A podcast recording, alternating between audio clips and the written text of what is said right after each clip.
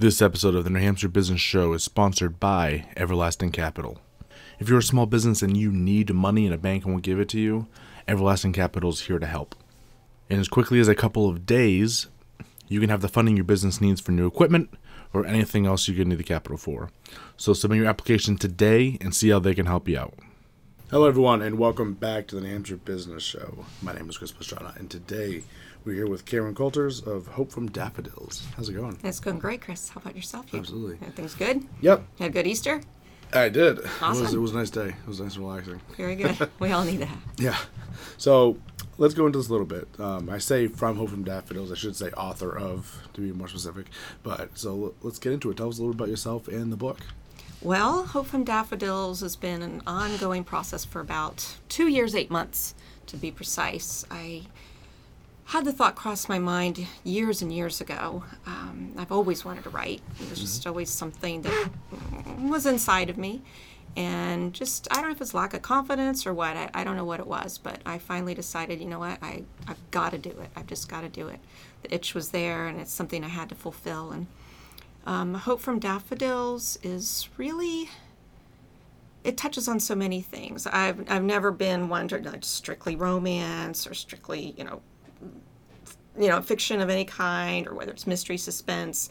I kind of like to incorporate all those elements in the thought process of Hope from Daffodils. But essentially, hope is is all I think we really truly need in life. You know, we we have to have that that hope that something better is around the corner, or that if something is bad right now, things can change, and to never lose that hope. So, the book, in essence, is that story of a a woman. He, she's a florist, and she loses her husband, and so she puts all her energy and effort into rebuilding her business uh, or making it better. Um, so she puts her energy and effort into that, as I said, um, thinking that her future is never going to be the same as what she had envisioned.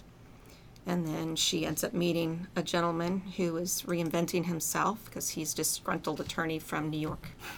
So um, the, the book takes place in New England. It takes place in York Harbor, which is just a, a beautiful setting.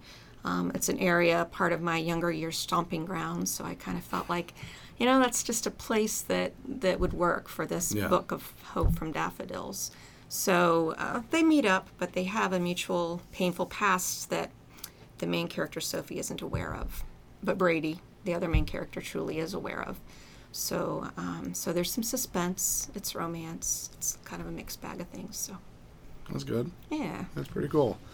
So, how long have you been working on this? two years, eight months from the very first word I typed to eight months of edits and revisions, and um, I have an incredible editor um, and book cover designer and, and whatnot, and some people that are in the business and in the know, and they are great feedback and whatnot. So Yeah. yeah, so That's a good amount of time, though. Two years. it is, it is. Although you know, I've heard people that take twenty years. So That's more on my line. Of work oh, so far. yeah, yeah. so, although book number two will be a lot, lot quicker. Yeah. So you're gonna do another one in this same series, or just a different? I am the one of the subcategory. What cat? Um, excuse me. Characters of this particular book is um, going to be the main character of the next book. Okay. Yeah. That's a good so approach. based on her life. Uh, same job, wedding venue type setting in York, um, but I'm going to touch on Kennebunk and you know those areas as well. So, so it should be fun. Yeah, definitely. So, wh- what gave you the inspiration to one write this book and the characters themselves? the characters in my mind I, I i'm kind of living a dream of a, it, in a former life I, I thought of wedding planning i thought that would be a fun thing to do and things didn't go that way i actually own a women's boutique in milford called Okay. pastiche boutique so um, so anyway wedding planning was something that i'd considered at one time and I thought this is a great way to fulfill a dream without the pressures of actually having to work within the wedding area. So um, I, I knew I wanted the main character and her best friend to own a wedding venue location. This character is a florist. Her best friend is a pastry chef. So it just kind of evolved into that. So I knew that much of it Um, outside of that, I really didn't know where it was going to go. I knew I wanted her husband to have had something bad happen, and I knew that she needed to make something good from something bad. But I really wasn't sure. I'm I'm what you would consider a pantser writer. I don't know if you've ever heard of such a thing. A lot of people haven't. And in fact, I didn't when I first started writing, but the more I learned about how I was writing, the, I discovered this word pantser writer. Okay. Uh, that's basically, you know, when you read a book and you don't know what's going to happen next, it's the same thing with writing a book and you don't know what's going to happen Okay. next. So I don't plot it all out. Um, I have a general idea of where it's going, and then as I type, it's kind of like the characters take over and they write the book, and I just do the typing. So I surprised myself greatly with, ah, didn't see it coming. You know, didn't know that was going to happen. So it just kind of goes in that direction. So Hope from Daffodils was a just um, inspired and and it just became what it was unbeknownst to me Nice. Now, do you base the characters on people you know, like yourself, or anything like that, or are you just kind of making them up as you go? they evolve i think for the most part nuances of people maybe a mannerism um, a gesture um, a, habit something like that i pick up just i glean from life and different people um, surroundings you know that that type of thing. But no not specifically any one person. There's no character in my book that is someone. Um, people ask that of myself too. Yeah. i'm like no i'm not a character. Although sophie uh, she's a pretty good person and uh, i wouldn't mind being like her. Yeah. without the bad stuff happening to her yeah, yeah, exactly. Um, so back to what you were writing. So it's Panster. panster You said. So do you ever? I got. I don't know. I haven't read the book yet, but do you run into the issue of accidentally creating loopholes for yourself because of this, or plot holes, I should say, uh, where you're, you're writing? it takes two years. Yeah, So yeah. by the time you're done, you're like, oh, great. The editor picks it up and he's like, well, your first sentence makes absolutely no sense with how you ended it. Yeah. You know, do you, did you kind of run into stuff like that that you had to fix a lot of, or was it pretty Well, pretty on point? The key to that is to write consistently. You might not write a lot each day, but you got to write consistently. So if it's if you leave it for three months, it's very easy to mess yourself up and think, where was I? So you have to kind of read what you've written up to that date and then mm-hmm. continue on to help avoid that.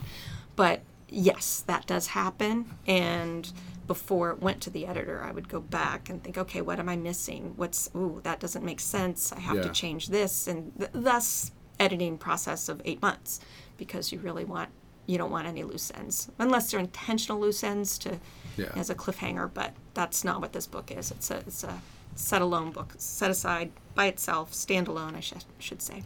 Pretty cool.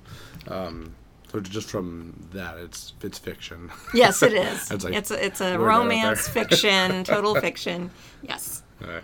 Um, did you enjoy? Because you mentioned you you've done a couple of other things on your own as far as writing. Did you like the fiction aspect of it better than, say, writing nonfiction or something like that? Not if nonfiction has never. I wouldn't mind teaching nonfiction. Um, you know, I, I was a public speak, speaker for a while. Um, I've written smaller books. I've like for different events. I would write things specifically for that. But my joy is playing make believe. Yeah. So I like to uh, write about villains and suspense, Okay. and and I have a heart for happy endings. So um, wasn't meant to be a romance to begin with. It was strictly going to be more of a women's fiction with a suspense aspect.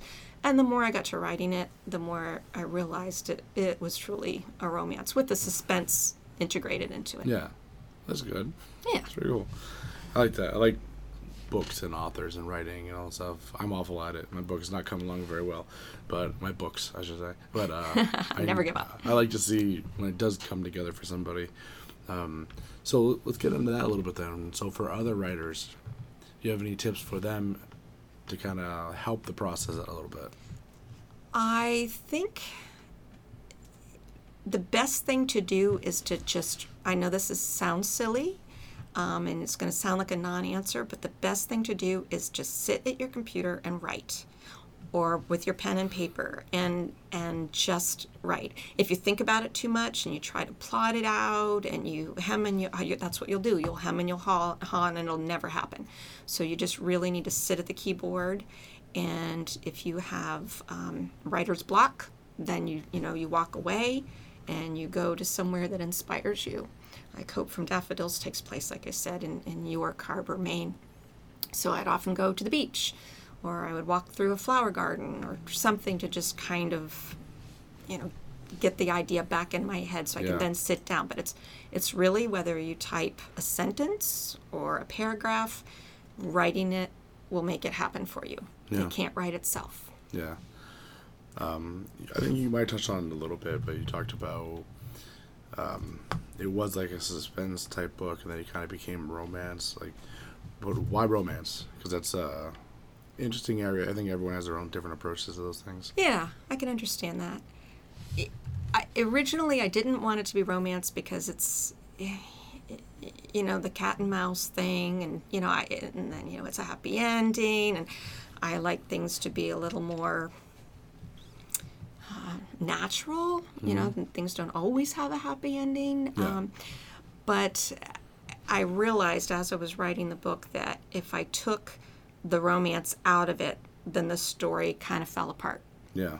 And um, so I realized that's it was in fact a romance. So when when in romance land, you you you know you got to commit to it. So so uh, you know it's it's that traditional happy ending, which is not a spoiler. It's that's what romance is. Yeah.